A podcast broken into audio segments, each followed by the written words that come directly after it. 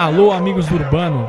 Começa agora o 8º episódio da série Pelé, a Nossa Majestade. Eu sou Vinícius Cabral e estou aqui, como sempre, com ele, Fernando Ribeiro. Tudo bom, Fernando? Tudo bem, Vini. Com você? Tudo beleza, apesar desse episódio ser um pouco triste para a torcida do Santos, já que trata-se dos últimos atos de Pelé com a camisa do Peixe. No episódio anterior, a gente falou da saga do Pelé e da seleção brasileira até a conquista da Copa do Mundo. E agora a gente vai falar dos anos subsequentes, né? De 70, 71, 72, 73 e 74.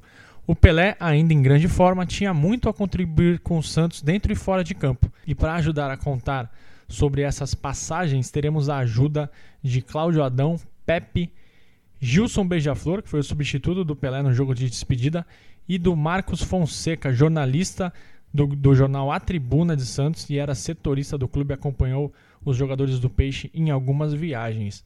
Para começar o programa de hoje, a gente vai falar dos dias seguintes ao título da seleção brasileira em 70. 15 dias após conquistar o Mundial no México e ser eleito o melhor jogador da Copa, o Pelé já estava de volta ao Santos e participou da vitória por 2-0 contra o Palmeiras pelo Paulistão. O Peixe acabou fazendo uma competição discreta e terminou apenas na 4ª posição, sem conseguir o inédito tetracampeonato. No certame nacional, o Santos também teve uma atuação sem brilho e foi eliminado ainda na primeira fase. O Pelé teve alguns momentos marcantes, mas também momentos ruins, quando passou, por exemplo, 8 jogos sem marcar. E o empate sem gols contra o América marcou a despedida de Coutinho do Santos. Ou seja, o seu maior parceiro, o camisa 9 que eternizou as tabelinhas com o camisa 10. Juntos, eles marcaram 1.461 gols, infernizaram defesas, popularizaram a tabelinha e conquistaram todos os títulos possíveis. Uma outra passagem marcante, Fernando, da vida de Pelé no ano de 70 foi que ele voltou a estudar. Ele foi incentivado pelo professor Júlio Mazzei, né, que era o educador físico do Santos, e matriculou-se no curso de Educação Física na Universidade Metropolitana de Santos, a Unimes. Os seus companheiros de sala eram nada menos que Lima, o Coringa, Pepe, Abel, Formiga, Fedato, Leivinha, Cabralzinho e Emerson Leão. Que turma, hein? A formatura foi em 74 e já era uma amostra de que Pelé estava preparando-se para o pós-carreira. Além dos seus negócios e dos estudos, Pelé passou a investir mais na sua carreira artística, como falaremos adiante.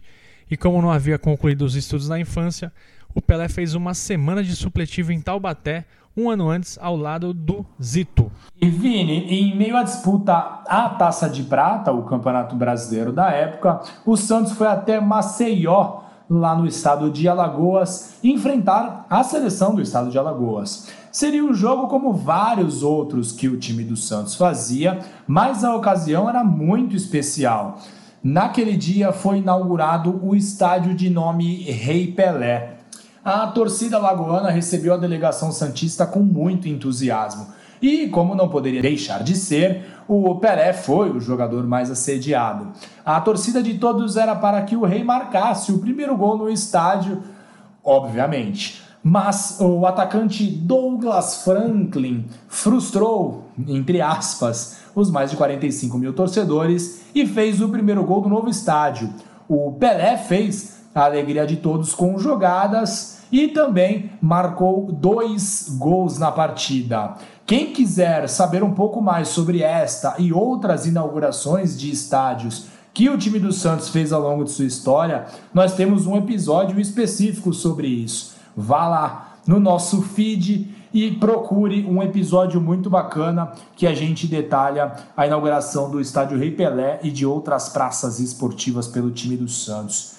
O título de Pelé pelo Santos na temporada de 1970 foi conquistado na tradicional excursão no início do ano, quando o Peixe foi até Santiago, no Chile, e conquistou o hexagonal do Chile pela segunda vez. O Pelé anotou 9 gols em 5 partidas. O Santos também faturou a Taça Cidade de São Paulo, porém com um time alternativo, já que o torneio foi realizado durante os preparativos da seleção brasileira para a Copa do Mundo no México, então não contou com a presença do Pelé.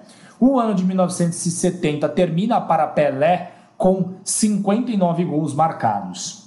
No ano seguinte, 1971, e jogando cada vez mais como armador do time, o Pelé teve uma temporada com 30 gols, a menor marca de sua carreira até então. Novamente, o Santos viveu uma reformulação no seu comando. O técnico Antoninho deu lugar ao ex-zagueiro Mauro Ramos de Oliveira, mas o Santos fez uma campanha bastante discreta no Paulistão, ficando na quarta colocação, e também uma campanha discreta no Campeonato Nacional, que passou pela primeira vez a ser chamado de Campeonato Brasileiro. O Santos ficou a um ponto de se classificar para o triangular final. O Pelé foi 6 vezes campeão nacional pelo Santos, mas nenhum deles aconteceu na década de 70. A participação de maior destaque do Pelé foi no ano da sua despedida, em 1974, quando o Santos ficou na terceira posição do quadrangular final, 2 pontos atrás do campeão Cruzeiro. Vamos falar disso daqui a pouquinho. E como já era de costume, Fernando, o Santos excursionou pelas Américas no início da temporada. Em janeiro, o Peixe foi até Fort-de-France, na Martinica, que é uma ilha ali do Caribe, enfrentar a seleção local. Em campo, o Peixe bateu o time da casa sem maiores dificuldades por 4-1 com um gol de Pelé. Mas ficou para a história a mobilização que aconteceu entre a população da pequena ilha para ver Pelé e o Santos em ação. Os organizadores do amistoso colocaram 7 mil ingressos do estádio Luiz Achille com valores 10 vezes maiores que o habitual, deixando a ida ao jogo fora do alcance da maioria da população, que era estimada em 100 mil habitantes. Com isso, um grupo de extrema esquerda recém-formado, apelidado de Grupo de Ação Proletária, enxergou nesse ato uma chance de iniciar um movimento chamado Vamos Ver o Pelé Sem Pagar. O movimento foi ganhando força pela cidade de Fort-de-France por meio de panfletos, pichações e manifestações. O governo ficou preocupado e organizou a primeira transmissão de um jogo de futebol ao vivo, acalmando um pouco os ânimos.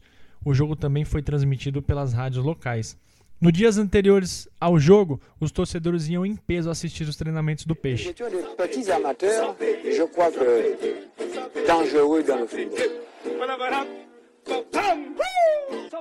A história virou documentário, chamado, obviamente, de Vamos Ver o Pelé Sem Pagar.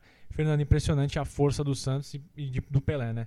Mobilizando um país, por menor que fosse, mas era um absurdo o Santos ir até o local e a população não conseguir ver. E aconteceu tudo isso que a gente acabou de ouvir, impressionante. E a gente falou com o Marcos Fonseca, que era o setorista do Peixe pelo jornal A Tribuna, e na época ele acompanhou a saga do time pelo Caribe e também em outras viagens. O Marcos relatou pra gente que ele tinha dificuldade em saber dos ocorridos nos países pelo pouco tempo que eles ficavam, e também porque ele era como se fosse um membro da delegação e não saía tanto do hotel. Mas ele atesta todo o carinho do público com o Santos e com o Pelé. Vamos ouvir o Marcos. Bem, a passagem pelo Caribe, de modo geral, o Santos era recebido como uma atração mundial, né? Era tipo o Beatles, né? Os Beatles, mais ou menos naquela época, também viajavam pelo mundo e onde passavam, causavam comoção. O Santos causava comoção, né? O Marcos também falou pra gente como é que era a relação dele como jornalista com o elenco santista, já que ele era apenas um jovem, como vários jogadores também eram jovens naquela época no Peixe. O Clodoaldo, por exemplo, era pouca coisa mais velho que eu, talvez até fosse da minha idade. E tinha outros jogadores jovens, o Edu era jovem, muito jovem, e tinha a molecada que estava subindo, né? O Orlando Amarelo, o Léo, o Douglas, vários jogadores jovens. Então, a gente realmente fazia uma amizade boa com os jogadores, né? E aquela convivência permanente. E o Pelé sempre foi uma pessoa muito gentil, né? E os colegas, né? O Lima, eles dois eram muito amigos e a gente fazia amizade fácil com eles. Eles mexiam muito comigo, brincavam muito comigo, porque eu estava sempre junto, né? Ali com eles. Então o ambiente realmente era muito bom. E nessa mesma viagem, Fernando, o Santos também jogou no Haiti, onde aconteceu uma passagem marcante para o jovem repórter Marcos, que vai contar agora pra gente. O Santos chegou uma noite lá no Haiti para fazer um jogo contra a seleção do Haiti. E o Santos, quando chegou no aeroporto, foi já no fim da tarde, início da noite, os haitianos invadiram a pista do aeroporto. E a população invadiu a pista do aeroporto, cercou o avião. E nós estávamos chegando de um voo que vinha, se não me engano, de New Orleans. dos Estados Unidos, e tinha muito francês naquele avião, né? Porque aqui também foi colonização francesa, então tinha muito francês que frequentava ali. Então o avião era muito... os passageiros, em grande parte, eram franceses. E para eles o Santos não era uma coisa muito interessante, eles não tinham assim, uma informação muito grande do Santos, apesar que a delegação usava os paletós com o distintivo do Santos, né? E o Pelé estava junto, o Pelé estava no avião, né? Mas os franceses não estavam nem aí. Quando o avião parou no aeroporto lá, é que os franceses se tocaram, estava acontecendo alguma coisa, e a tripulação pediu que os passageiros permanecessem parados nos seus lugares, que a delegação do Santos ia descer na frente. Então, quando a gente desceu, já tinha umas limusines, aqueles carrões grandes, parados na beira da escada, a escadinha do avião, para a gente já entrar direto nos veículos e ir embora, né? E ao longo de todo o percurso do aeroporto até a capital, até a cidade, havia muita gente na beira da estrada, saudando o Santos, né? E o Santos foi direto para uma recepção na prefeitura da capital, que estava lotado também de gente. E em seguida dessa recepção, a gente foi para um hotel, assim, no meio de uma estrada. Esse hotel foi esvaziado para ficar só a nossa delegação, e tinha um hóspede apenas, que era uma senhora branca, que morava naquele hotel. Então ela ficou. Mas o resto dos hóspedes, o hotel foi totalmente esvaziado para ficar só a delegação do Santos. Entende? E na sequência da viagem, Vini, o Santos foi até o Suriname e ganhou da equipe do Transvaal por 4-1. Esta partida marcou a 10ª apresentação de Pelé como profissional, e o Rei marcou de pênalti o seu gol de número 1069. Em fevereiro, o Santos venceu o triangular da Jamaica, após empatar com a seleção local e vencer o Chelsea da Inglaterra. Como de costume, Pelé e os demais jogadores do Peixe foram abraçados pela torcida jamaicana. O gol da vitória contra o Chelsea foi marcado pelo Douglas, o centroavante Douglas, e foi sucedido por uma invasão de campo, a ponto do juiz ter que encerrar a partida. Os torcedores locais invadiram o campo para abraçar os jogadores do Santos e comemorar a vitória. Foi nessa viagem que o Pelé conheceu o Clive Toyer, dirigente do Cosmos. A conversa abriu portas para que Pelé um dia fosse jogar na recém-popularizada Liga Norte-Americana. Em setembro de 1971, o Pelé retornou a Três Corações, no sul de Minas, para ser homenageado em sua cidade natal. Ao lado do pai, o Dondinho, e do avô, o seu Jorge, participou da inauguração de uma estátua de bronze, com a bola nos pés e a taça Jules Rimet às mãos. A homenagem parou a cidade, de pouco mais de 70 mil habitantes. Atualmente, os moradores se dividem entre quem ama Pelé e quem acha que o Pelé virou as costas para a cidade. Em 1966, o Pelé cogitou nunca mais vestir a camisa da seleção brasileira por conta da campanha muito fraca da seleção. Mas ele voltou atrás para conquistar o tri do México, como escutamos e comentamos no último episódio.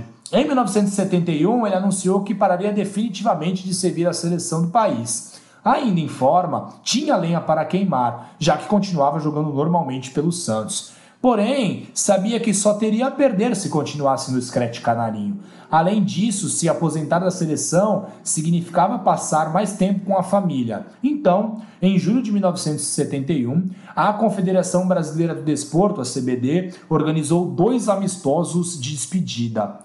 No primeiro deles, o Brasil empatou com a Áustria por 1-1 no Morumbi. Na véspera deste primeiro amistoso, o Pelé falou para o jornal A Tribuna que, abre aspas, o futebol brasileiro estava repleto de supercraques e não tem necessidade de criar uma celeuma em torno de minha despedida. Um fato banal, que não deveria sequer estar nas manchetes de jornais, fecha aspas.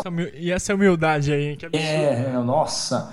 Enfim, Pelé também estava confuso. Na cabeça dele, se jogasse bem, os pedidos para que ele ficasse aumentariam. Se jogasse mal, poderiam dizer que ele estava acabado. A pressão popular era para que o Pelé continuasse na seleção brasileira até pelo menos a disputa da Copa do Mundo de 1974. O Morumbi recebeu 110 mil pessoas para o confronto entre Brasil e Áustria, no dia 11 de julho. Pelé fez de tudo, inclusive a jogada do seu próprio gol. Ele lançou Zequinha pela direita e foi para a área concluir após um corta-luz de Tostão. Vamos escutar a narração de Joseval Peixoto, da Jovem Pan, do gol de Pelé nessa partida contra a Áustria. Zequinha bateu, o zagueiro foi para a área, recuou para Pelé, atirou para o gol!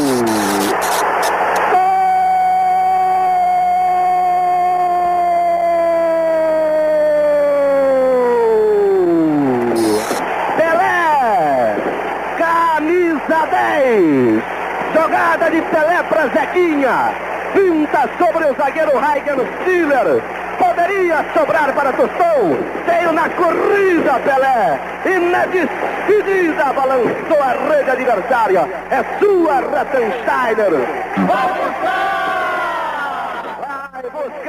Foi o melhor jogador enquanto esteve em campo, Pelé. No intervalo, deu a volta olímpica com uma coroa e se despediu da torcida paulista, ouvindo apelos para permanecer. Sem Pelé no segundo tempo, o Paulo César entrou em seu lugar, o Brasil levou o empate que acabou, na partida que acabou em 1-1. Uma semana depois foi a vez do Maracanã receber a despedida, dessa vez para valer, do Rei pela seleção. Um público de mais de 138 mil pessoas compareceram ao Maraca para assistir o camisa 10 em seus últimos atos. A seleção enfrentou a forte Iugoslávia e empatou por 2-2, mas o resultado pouco importou. O que valia de fato para a torcida era ver o Rei pela última vez com a camisa amarelinha. Um batalhão de repórteres seguiu Pelé antes do início do jogo. O time jogou em função do seu maior astro no primeiro tempo. Ele quase marcou em 3 oportunidades. Mas os iugoslavos nada tinham com isso e fizeram 1-0. No intervalo, Pelé recebeu a camisa de todos os seus companheiros ainda no gramado. Novamente deu a tradicional volta olímpica ouvindo gritos de Pelé e fica, e chorou copiosamente. Crianças com uniformes de times de todo o Brasil escoltaram o Rei em sua volta olímpica. No vestiário, até pensou em voltar para a segunda etapa, mas acabou substituído por Cláudio Miro. A partida terminou em 2-2 e a sua despedida foi manchete no mundo inteiro. Em 14 anos com a camisa da seleção brasileira, Pelé fez 95 gols em 113 partidas e conquistou 3 Copas do Mundo. Até hoje, é o maior artilheiro da seleção e o único tricampeão mundial como jogador. Pelé seguia investindo cada vez mais no seu pós-carreira. Ele era garoto propaganda do Banco Campina Grande, da Puma, do Cal, TV Colorado, Rayovac, Átima, do Cora, entre outras empresas. E ele também se arriscava no cinema. Fez uma participação no filme O Barão Otelo, no Barato dos Bilhões, com o impagável Grande Otelo. O Grande Otelo interpretava o João Sem Direção, um carioca humilde com vários empregos e 3 esposas. Decidido a ganhar na loteria, João pede ajuda financeira ao Dr. Arantes, que trabalhava em um banco. O Dr. Arantes, claro, era o Pelé. Dr. Arantes? Eu vim aqui buscar um dinheiro emprestado no seu banco, que eu vou investir em tudo quanto é loteria. Loteria federal, loteria estadual, loteria esportiva e loteria zoológica. Entendo. Mas o que você oferece ao banco? Eu vou ganhar essa dinheirama toda e vou movimentar aqui pelo banco, né? Como é que você tem tanta certeza que vai ganhar? O contínuo que trabalha aqui no seu banco me disse que o senhor tinha essa sala em formato de ferradura à mesa, 13 cadeiras, um lustre com 7 lâmpadas.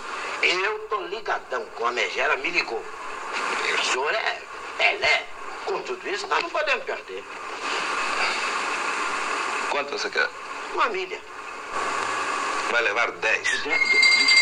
Eu sou Pelé. Sensacional. E Vini, na temporada de 1972, o Santos não conquistou nenhum título. Ficou em terceiro no Campeonato Paulista e foi eliminado na segunda fase do Campeonato Brasileiro. Mas, mesmo assim, o ano foi de importantes marcas para o Rei Pelé. No dia 9 de julho, o Pelé chegou ao seu 10º gol com a camisa santista. A marca foi atingida na partida contra a Universidad Unam do México, na cidade de Chicago, nos Estados Unidos. O Peixe venceu por 5-1 com 2 gols do Rei, que atingiu o 10º gol pela segunda vez, podemos assim dizer. Foi nessa mesma viagem que o Peixe ganhou a honrosa fita azul do futebol brasileiro, porque ficou 17 partidas sem perder no exterior. Foram 15 vitórias e 2 empates em partidas que aconteceram na Ásia, na Oceania e também na América do Norte. O jogo contra a Austrália, em Sydney, um empate em 2-2, deu ao Santos a honra de ser o primeiro clube no mundo a jogar em todos os continentes. O Pelé fez 25 gols nessa turnê. E só para relembrar, a fita azul do futebol brasileiro era uma espécie de honra ao mérito entregue aos times brasileiros que retornavam invicto de excursões ao exterior que tivesse pelo menos 10 partidas. Mas nem tudo foram flores. O time em campo não dava sinais de que repetiria as façanhas dos anos anteriores. Houve troca no comando técnico novamente. Mauro Ramos de Oliveira começou a temporada, o Jair Rosa Pinto assumiu no meio do ano e o Pepe, o seu José Macia, terminou o ano como o treinador do Santos. O Santos testava antigos ídolos na função para ver se conseguia assim melhorar o seu desempenho. Pelo Paulistão, no dia 17 de maio, o Pelé foi vaiado na Vila Belmiro. Olhem só que heresia. E acabou chutando a bola em direção às sociais durante a vitória por 1-0 contra o 15 de Piracicaba. Era um jogo normal em que o Santos dominou o seu adversário desde o início, mas a corneta da torcida, histórica corneta da torcida do Santos, irritou o rei do futebol. E o Pelé também participou do filme A Marcha, no qual ele interpretou o escravo Chico Bondade, e que tentava ajudar os outros escravos a fugirem. O filme foi um fracasso de público e crítica. E, para contextualizar, em gols, 1972, Pelé foi 50 vezes até a rede adversária. Já chegamos a 1973 e a percepção geral era de que Pelé estava cada vez mais próximo de encerrar a carreira. Não pela qualidade do seu futebol, que ainda se mantinha em altíssimo nível. As evidências eram muitas. Pelé há anos já demonstrava que queria abandonar o esporte antes que o futebol o abandonasse e já tinha se despedido da seleção, como falamos há pouco. Só que competitivo como era, Pelé queria conquistar mais títulos pelo Santos e ele veio em sua competição preferida, o Paulistão. A conquista do estadual de 73 foi o 10º título de Pelé no torneio. E mais, com a artilharia alcançada chegou à incrível marca de 11 vezes como o maior goleador do certame, mesmo atuando cada vez mais como um meia organizador. A fase de predominância no estado já havia passado, mas o time ainda tinha nomes como Pelé, claro, além de Serras, Carlos Alberto, Clodoaldo, Edu e Pepe, como técnico, como o Fernando falou. E o Pepe falou pra gente como é que era treinar o Pelé, seu ex-companheiro de tantos anos. Eu sinto que ele jogava até um pouquinho mais pelo treinador Pepe, né? Porque eu vejo jogador, ex-atleta. Eu sou padrinho de filho, padrinho de casamento, eu e minha mulher da Rose, né? Eu amizade muito grande com ele, né? Então isso aí ajudava bastante, né? E o Pepe também disse que o Pelé gostava de dar uns pitacos no time. Imagina, se o camisa 10 fala uma coisa, você vai falar o que pra ele? Vamos lá, né, Pelé? E é isso que você quer, a gente faz. De vez em quando ele gostava de dar uma pitadazinha, Pepe, você não acha isso. Fulano, ele procurava ajudar, né? Entendeu? Porque ele tinha contato dentro do campo com os jogadores, ele já era um jogador experiente, um jogador de seleção, que não queria ouvir um conselho, uma palavra amiga do Pelé, né? E o Peixe faturou o primeiro turno de maneira invicta, com 8 vitórias e 3 empates. No segundo turno, o time ficou na 5ª posição e viu a portuguesa ser campeã. Os times se enfrentariam na grande final. Existia uma crença entre os torcedores do Santos de que a Lusa era um algoz do time nas horas cruciais. Essa teoria começou ainda na década de 20, ganhou força após a derrota na 15ª rodada do Paulistão de 48, que deixou o caminho livre para o São Paulo ser campeão. O Santos foi vice 2 pontos atrás. Só que daquela vez, para desespero da portuguesa, um certo camisa 10 estava muito motivado, abre aspas. Que recompensa melhor eu poderia desejar para o fim da minha carreira? Há 3 anos que eu não uso uma faixa de campeão. Que melhor hora para dar essa alegria à torcida? A portuguesa que se cuide, porque estou disposto a deixar o futebol como comecei. Ganhando o título, disse Pelé ao Estadão na véspera da decisão.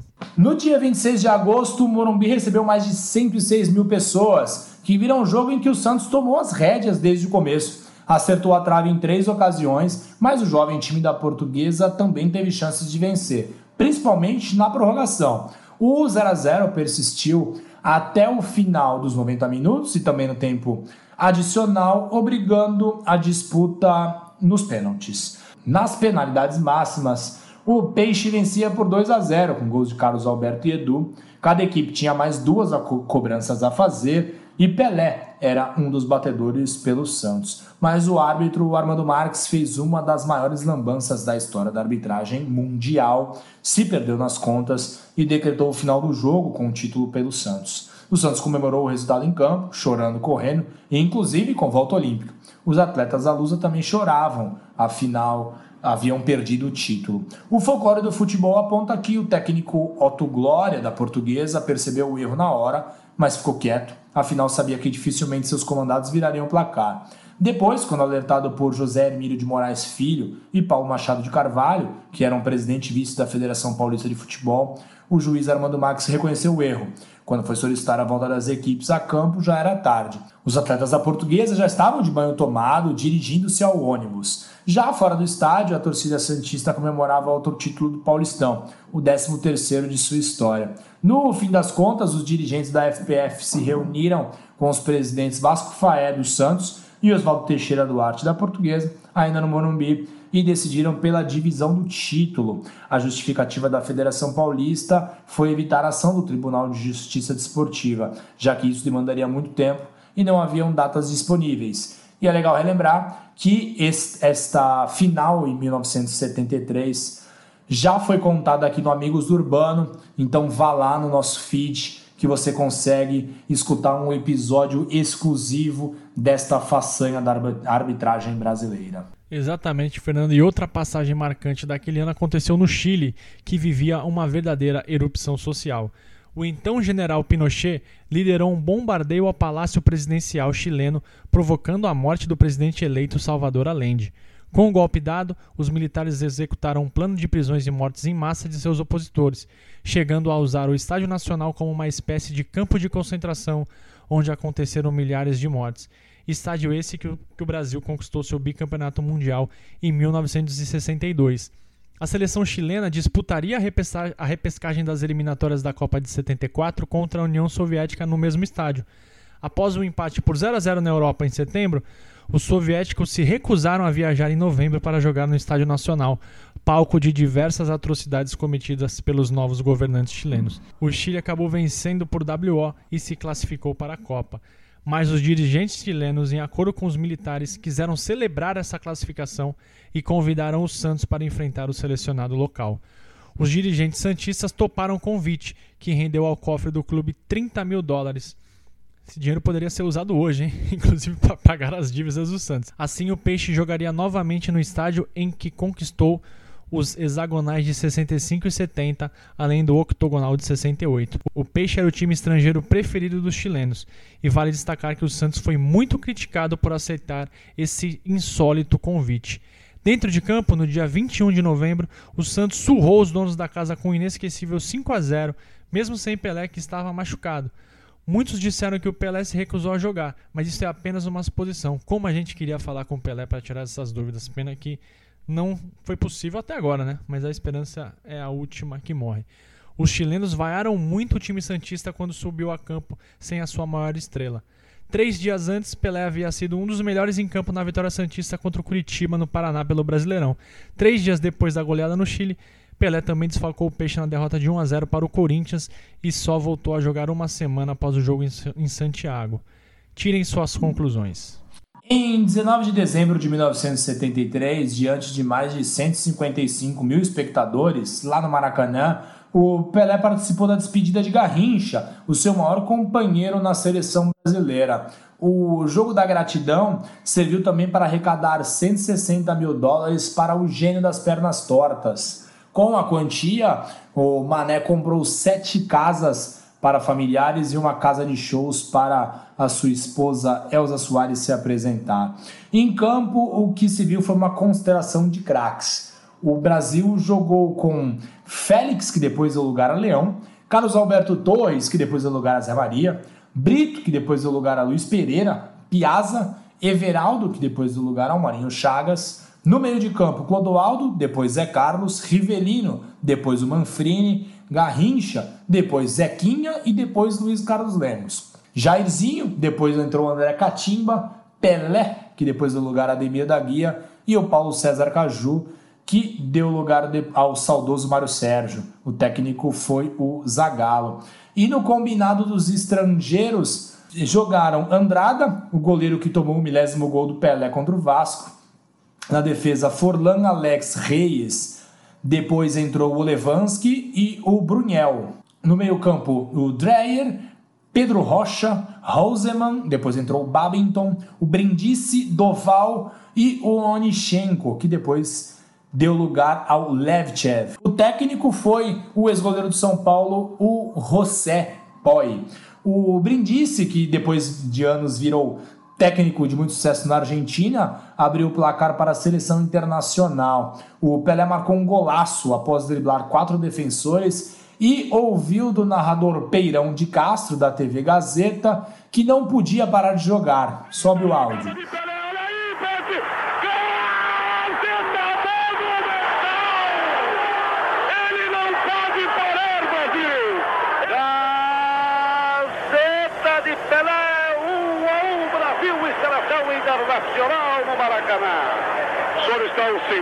A torcida também ovacionou o rei, pedindo para que ele continuasse a jogar, e visando a Copa do Mundo do ano seguinte, que aconteceria na Alemanha Ocidental. O Luiz Pereira acabou fazendo o gol da vitória brasileira já no segundo tempo.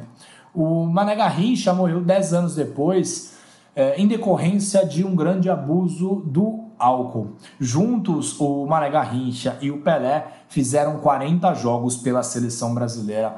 Venceram 36 e empataram 4. Venceram 2 Copas do Mundo juntos. Pelé termina o ano de 1973 com 53 gols marcados.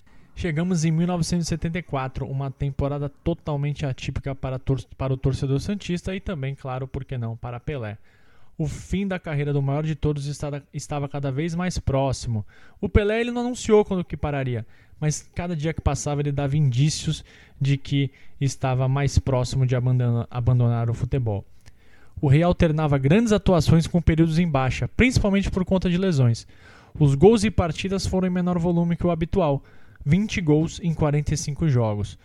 O Peixe abriu a temporada jogando a segunda fase do Brasileiro do ano anterior, mas não obteve sucesso. Um mês depois de terminar a participação no torneio nacional de 73, começou a disputa do Brasileiro do ano vigente. Coisas do futebol daqui.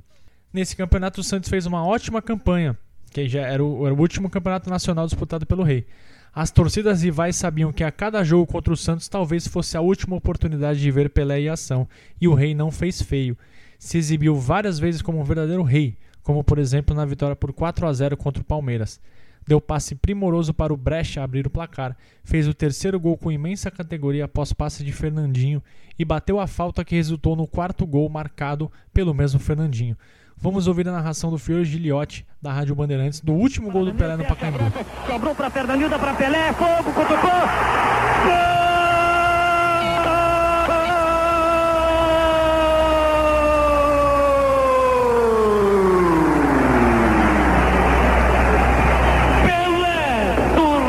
Brasileira, bobeada de Celso na linha intermediária, ali começou a nascer o terceiro gol santista. Presta Fernandinho pela linha de fundo, poderia até chutar, acabou recuando sob medida para Pelé. O Rei não teve nenhum trabalho diante do assustado Sérgio, toca a bola no canto direito do arco palmeirense. O tempo tempo passa.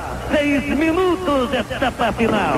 Pelé, número 10. 3 para o Santos, 0 para o Palmeiras. Esse gol que o Fiori narrou foi o último, né? Dos 113 que o Pelé marcou no estádio. E, obviamente, o Rei é o maior artilheiro do Paulo Machado de Carvalho. O Pelé, Vini, só se despediu do Santos em outubro, mas no mês de maio marcou seu último gol em Vila Belmiro, na vitória por 3-0 contra o Rio Negro pelo Campeonato Brasileiro. Isso porque o Peixe mandava a maioria de seus jogos na capital e porque Pelé também se lesionou. Além disso, a equipe santista excursionou pela Europa. Ao todo, Pelé fez 288 gols em Urbano Caldeira. E não é preciso dizer que é o maior artilheiro do estádio santista. O Rei perdeu alguns jogos por contusão e só foi voltar a emplacar uma sequência de partidas no quadrangular final do Brasileirão. No primeiro jogo da fase final, o Santos perdeu para o Vasco por 2-1 no Maracanã, mas Pelé fez de falta seu último gol no maior estádio do mundo e também seu último gol em uma competição nacional. Na sequência, o Peixe bateu o Internacional por 2-1 no Morumbi e entrou na última rodada do quadrangular com chances de ser campeão brasileiro, ou pelo menos de forçar um jogo extra, caso empatasse em pontos com o Vasco da Gama. Mas o Peixe acabou superado por 3-1 pelo Cruzeiro no Morumbi e o Vasco empatou com o Inter e acabou ficando com o título após uma partida extra contra o Cruzeiro. Alguns jovens estavam subindo aos poucos para a equipe principal do Santos. E ter a oportunidade de jogar com o maior de todos foi um verdadeiro aprendizado para eles. O Cláudio Adão, que era o camisa 9 do Peixe na época, falou com a gente sobre como era jogar com o maior de todos. E ó, não era fácil não, hein? Rapaz, ajudou muito porque jogar com o Pelé, todo mundo pensa que é fácil jogar com ele. É difícil porque o que ele representa, ele é um garoto. Né? Aí eu ia no meu padrinho, que era o Edu, falei, Edu, o homem aí e tal, como é que é, pô? Você quer jogar bastante tempo com ele? Não, pô, aí o Edu, não, só ter tranquilidade, prestar atenção, tudo a maneira que ele comportar dentro do campo, você está sendo na diagonal dele. Se ele vem por dentro, você tem que estar na diagonal. Se ele vem pela diagonal, você tem que estar por dentro. Então, eu aprendi muito. Tentei, né, imitar matata no tempo igual. Aprendi a cabecear. Eu cabeceava bem. Então, tudo é professor Retirando do Nascimento, que passou essa coisa toda para mim. Nunca mais, como assim... Esse homem, cara, isso vai ter. E outra coisa, pode juntar aí Maradona, Cristiano Ronaldo, Messi, esses jogadores atuais aí, bate no liquidificador, não vai dar Pelé. O Peixe partiu para a última competição oficial de Pelé como atual campeão. Era o Paulistão de 1974. Porém, não conseguiu repetir a atuação de um ano antes, não venceu nenhum dos dois turnos e não disputou a final. No final de agosto, Pelé participou da sua última excursão pelo Santos. O Peixe disputou 3 partidas na Espanha com derrotas para o Espanhol e para o Barcelona, mas o último jogo de Pelé pelo Santos em solo estrangeiro foi com vitória e gols. O Santos ganhou do Zaragoza por 3-2 e Pelé marcou de pênalti e de falta. Ao final do jogo, uma multidão invadiu o campo para carregar em triunfo o rei do futebol. Antes da bola rolar, Pelé recebeu diversas homenagens e deu essa entrevista para o Canal 2 da Espanha. No, todavía no sé si será el último porque me parece que Santos va a hacer 2 o 3 juegos aquí, pero es una lástima saber que está en el final de mis juegos por aquí, más pienso venir como turista muchas veces si Dios quiera. ¿Tiene usted demasiado dinero ya para el fútbol, para jugar al fútbol? No, yo creo que hay el momento cierto de se retirar. Además, yo tuve la felicidad de con mis compañeros de Brasil y del club conseguir casi todo que un jugador puede conseguir en el deporte. Y ahora yo pienso en descansar un poco. Pelé, ¿usted no le dio un poco de pena a Brasil en el pasado campeonato del mundo? Claro, usted ve que Brasil es la única equipe que tiene 3 campeonatos consecutivos y podría hacer un buen papel, pero no salió bien. Esperamos que en 78 ahí podemos hacer alguna cosa. Usted es el rey. ¿Quién es el príncipe del fútbol mundial? Hay muchos buenos jugadores. Yo no me considero rey porque soy un atacante. Hay muchos buenos arqueros, defensores. Pero en todas esas épocas tuve muchos Pelé, Di Stefano, como ya conocemos, Puskas. Y esto puede suceder en toda época. Felicidades, Pelé. Gracias. Na volta da viagem, o Peixe retornou às disputas do Paulistão. Foram 5 jogos até chegar ao ato final. 0-0 com o Palmeiras no Pacaembu, 1-1 com o São Paulo no Pacaembu, derrota de 1-0 para o Comercial no Francisco Palma Travassos, e então chegou o dia do jogo contra o Guarani. No dia 22 de setembro, o Peixe visitou o Bugre em Campinas e empatou por 2-2. A partida ficou marcada pelos 2 últimos gols de Pelé com a camisa do Santos. No primeiro, recebeu de brecha e acertou um chutaço no ângulo de Sérgio Gomes. Já o segundo foi de pênalti sofrido por ele mesmo após passe de Cláudio Adão. Ele parece sofrer a falta fora da área, mas acho que o juiz falou, quer saber, vou dar o pênalti pro Pelé fazer mais um golzinho. Vamos ouvir os 2 gols na narração de Orlando Duarte da TV Cultura. Gilson na brecha, brecha Pelé, gol, Pelé,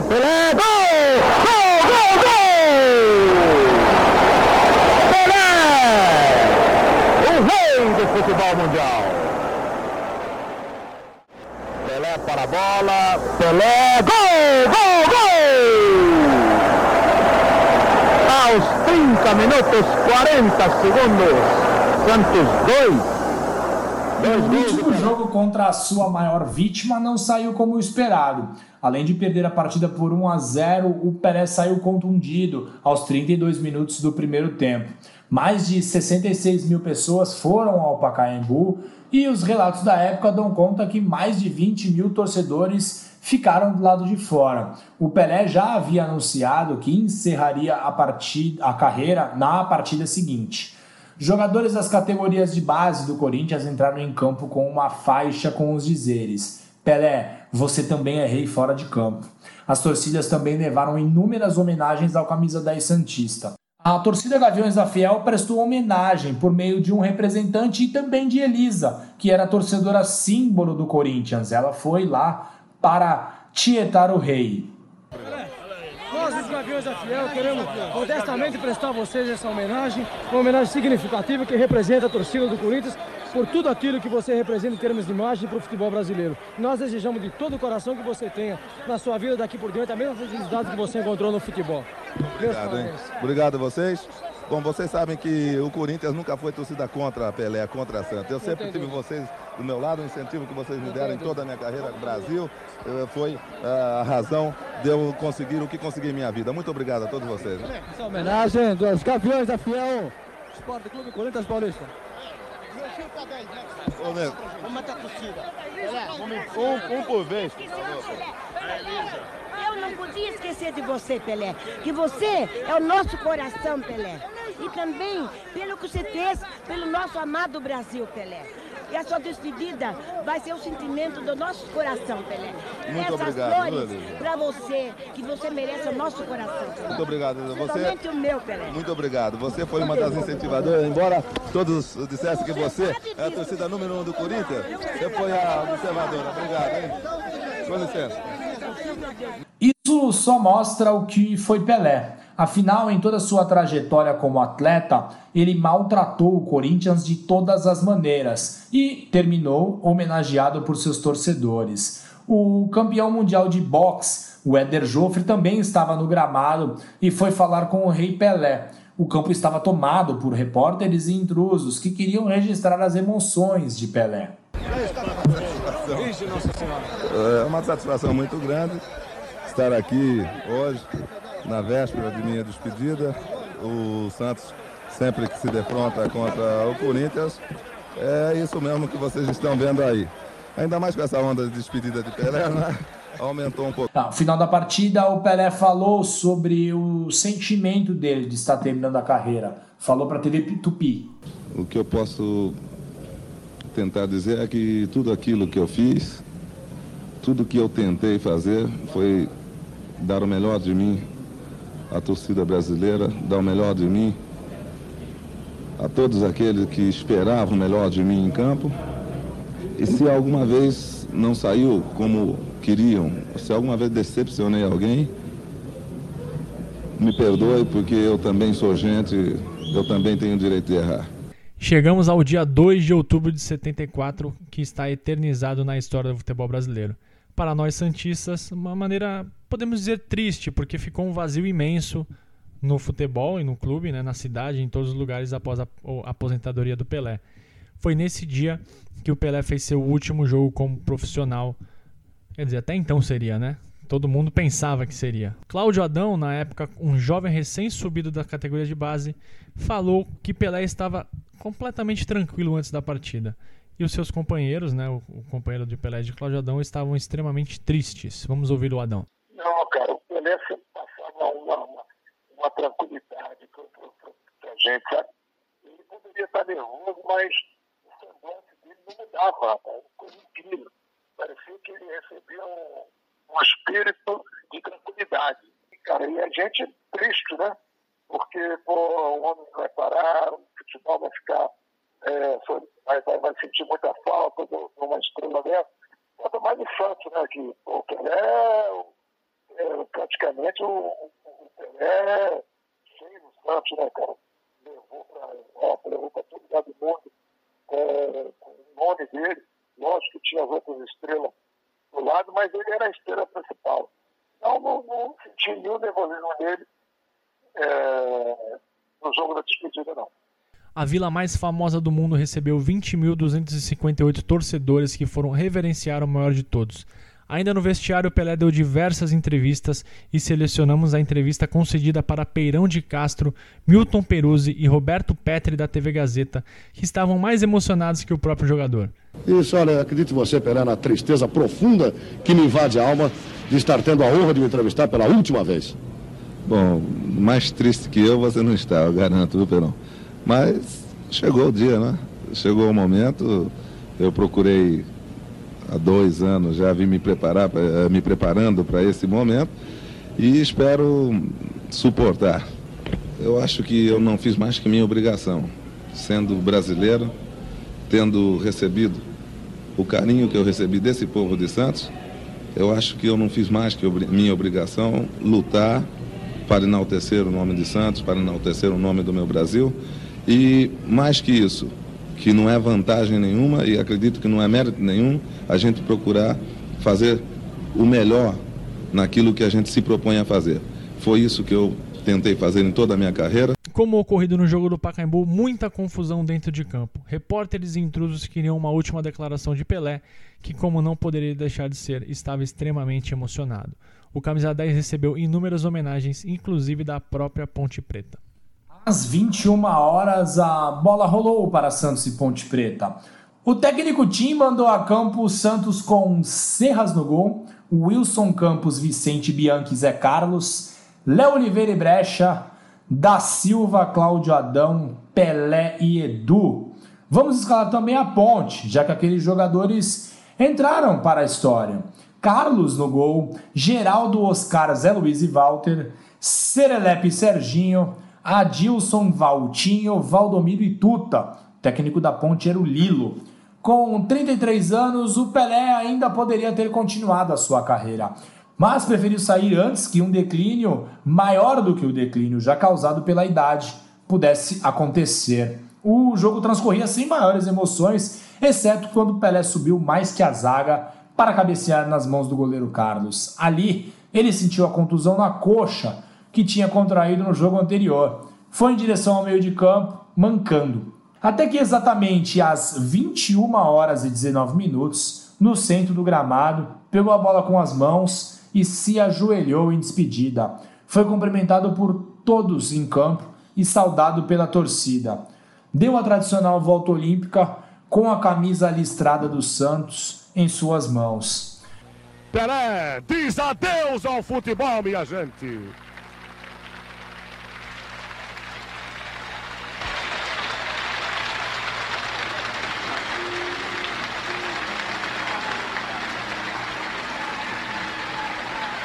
Tira a camisa 10, que ele honrou, dignificou, vem de frente das sociais do Santos Futebol Clube. Obrigado, Pelé. Obrigado pelo futebol maravilhoso. o que você deu hoje domingo. Falta olímpica de Pelé.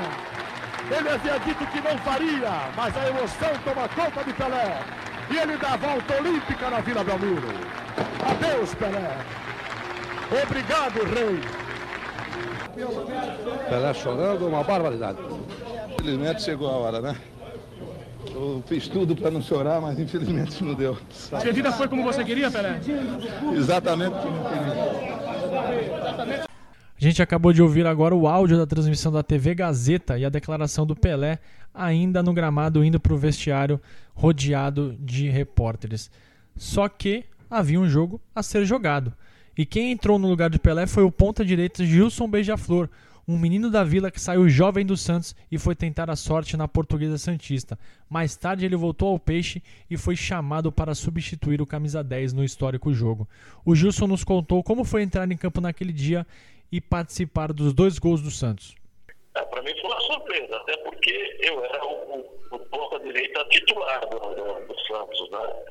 E naquele jogo aí tinha o da Silva, que era um garoto do juvenil que vinha despontando bem.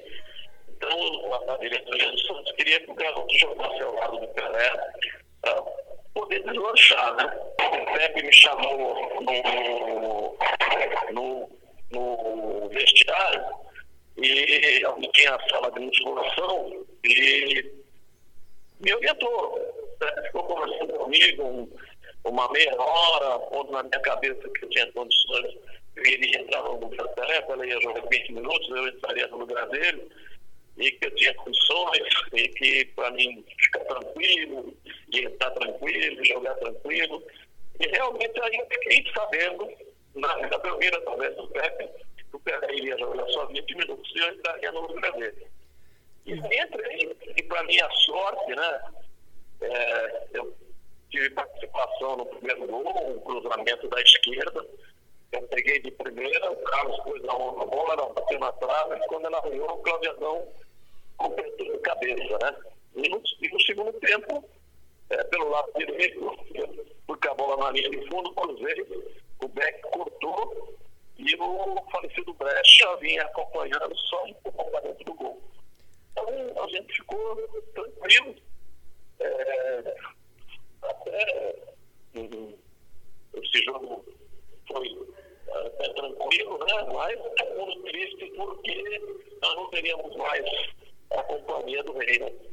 O Santos abriu o placar aos 44 do primeiro tempo com o Cláudio Adão, e o Cláudio Adão era apontado como um dos sucessores do Rei, e o centroavante falou sobre o que foi a vida sem o Pelé naqueles primeiros dias. Então, ficamos bastante preocupados que o homem vai embora, mas nós temos que sobreviver, né? Aí começou, depois que ele parou, foi uma emoção muito grande de ver o homem parar. Quando ele pegou a bola e parou de joelhado no meio do campo, aquilo ali todo mundo parou, todo mundo ficou, oh, que coisa linda, tá? Ele deu uma volta no gramado e se despedindo da torcida santista. Cara, aquilo ali na época doeu muito, porque estava perdendo uma pessoa que ajudava todo mundo. Na sequência do jogo, o Peixe fez 2-0, dessa vez contra de Geraldo, mas isso pouco importava. Imagina como é que foi ter sido jogador do Santos pós-Pelé. O Gilson Beija-Flor falou pra gente sobre essa sensação. A gente tinha uma carga pesada, porque todo mundo queria ver o Santos como seria o Santos após a despedida do Pelé, né? Então, era difícil. Mas o Santos tinha um time mato, né? Seixas, o Wilson Campos, o Berdan, o Carlos Alberto Torres e o Zé Carlos. Era o Léo e o Brecha. Era eu, Cláudio Adão, o Ramon Mifre no lugar do Pelé, né? Ficou jogando como meia, que era o da seleção peruana, e o Edu, né? Só fera, né? Eu era pequenininho no meio das feras, né? Fernando, esse vazio que ficou na torcida não é pra menos, né? O Pelé é único e insubstituível. Basta pensar que sem Pelé, a seleção só veio a conquistar outra Copa 24 anos depois. O Santos demorou a encontrar o rumo dentro de campo, mas a gente vai abordar isso com mais detalhes em outra oportunidade no Amigos do Urbano, não na série do Pelé. A gente vai falar sobre o hiato de títulos, que foi só foi interrompido com a geração dos meninos da Vila de 78, e sobre como o Santos ficou financeiramente. Tem história a dar de metro com essa saída do Pelé, que a gente vai falar com certeza em outra oportunidade. Foram 1.091 gols pelo Santos, 10 campeonatos paulistas, 6 nacionais, 4 Rio-São Paulo, 2 Libertadores, 2 mundiais, 1 Recopa Sul-Americana, 1 Recopa Mundial e dezenas de taças amistosas, entre aspas, já que o Santos ganhava dos maiores times do mundo, inclusive de seleções. E um dado curioso aqui, Fernando, segundo o levantamento do Marcelo Fernandes, nosso parceiro que já participou de diversos episódios aqui e membro da Sofis, de 59 a 74 na era Pelé, o Santos jogou para mais de 13 milhões de pessoas apenas no exterior, somando o público de todos os jogos do Peixe. Todos queriam ver Pelé e só o Santos teve o privilégio de ter o rei. Só o Santos no Brasil, porque no episódio seguinte falaremos da passagem de Pelé pelos Estados Unidos. Aconteceu de tudo com o rei por lá, inclusive essa pegadinha, né, que ele pegou todo mundo desprevenido e voltou a jogar. Quem quiser falar com a gente, estamos no Twitter e no Instagram, @amigosdourbano. Quem quiser mandar um e-mail, amigosdourbano@gmail.com. Estamos em Spotify, Apple Podcasts, Google Podcasts, YouTube, Castbox e Radio Public. Valeu, Fernando, e até a próxima. Valeu, Vini. Tchau, tchau.